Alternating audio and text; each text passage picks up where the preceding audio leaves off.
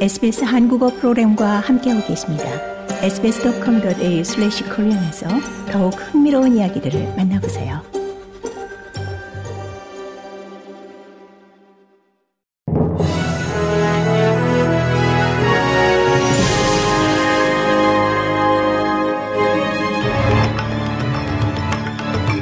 (2024년 1월 2일) 화요일 아침 SBS 한국어 간추린 주요 뉴스입니다.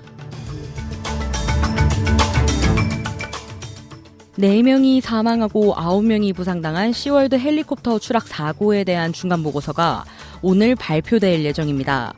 퀸즐랜드 골드코스트의 시월드 테마파크 근처에서 헬기 두 대가 충돌한 지 정확히 1년이 지났습니다. 호주 교통안전국 사고조사에서 전문가들은 수백 시간의 비디오 영상, 3D 컴퓨터 모델링, 사고 생존자를 포함한 80여 명의 목격자 인터뷰를 검토했습니다. 조사국의 중간 보고서는 오늘 발표될 예정입니다. 이는 2023년 3월의 초기 보고서에서 조종사들이 시야가 확보되지 않은 비행을 했을 수 있으며 참사가 일어나기 전까지 헬기들 간의 통신이 없었다는 증거를 발견한 이후 나온 것입니다.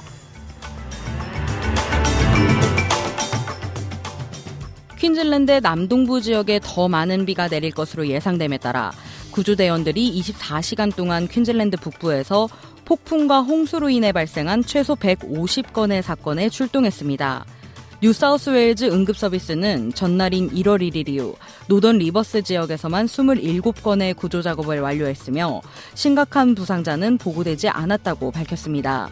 한편 퀸즐랜드 당국은 강수량 예측에 따르면 향후 24시간에서 48시간 이내에 노스파인 및 서머셋 댐의 방류가 필요할 수 있다고 언급했습니다. 어젯밤 늦게 카프리코니아와 사우스 이스트 코스트 지역에 홍수주의보가 발령됐으며 로건, 앨버트, 네랑, 쿠메라 및 파루강에는 홍수 경보가 발령됐습니다.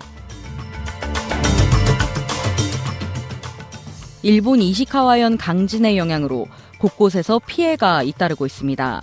이시카와현 소방당국은 주택과 건물 파괴가 30여 건 신고됐고 화재도 발생했다고 밝혔습니다. 또 4명이 숨졌으며 30여 명이 다쳤다고 교도통신이 보도했습니다. 그러나 아직 정확한 피해 내역이 집계되지는 않은 상황입니다. 또 이번 지진으로 사이타마현과 니가타현을 잇는 신칸생 등의 운행이 중단됐고 니가타 공항 등의 항공편도 결항됐습니다. 산사태와 도로 파괴 등으로 일부 도로의 통행도 두절됐습니다. 이시카와 현에는 약 3만 2천 가구의 전기 공급이 끊겼고 곳곳에서 휴대전화 등 통신 서비스 장애가 발생했습니다.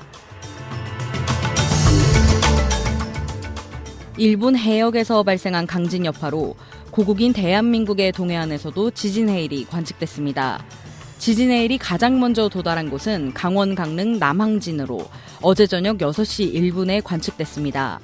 이후 동해 묵호와 속초, 경북 울진 후포까지 연이어 지진 해일이 도달했습니다. 가장 높은 지진 해일은 67cm로 저녁 6시 반쯤 묵호에서 관측됐습니다. 해수면 상승 위험이 커지자 행정안전부와 지방자치단체는 긴급 안전관리에 나섰습니다. 행안부는 묵호항이 있는 강원 동해시에 지역 재난안전대책본부를 가동하라고 요청했고 강원도는 동해안 6개 시군에 긴급 재난 문자를 보내 선박을 대피시키고 주민들에게 높은 지대로 대피하라고 당부했습니다. 다행히 이번 지진으로 현재까지 동해안에 발생한 인명피해와 물적 피해는 없는 것으로 집계됐습니다. 이상 이 시각 간추린 주요 뉴스였습니다. 뉴스의 김하늘이었습니다.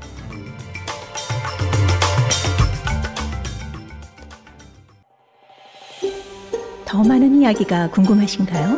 애플 포드캐스트, 구글 포드캐스트, 스포티파이 또는 여러분의 포드캐스트를 통해 만나보세요.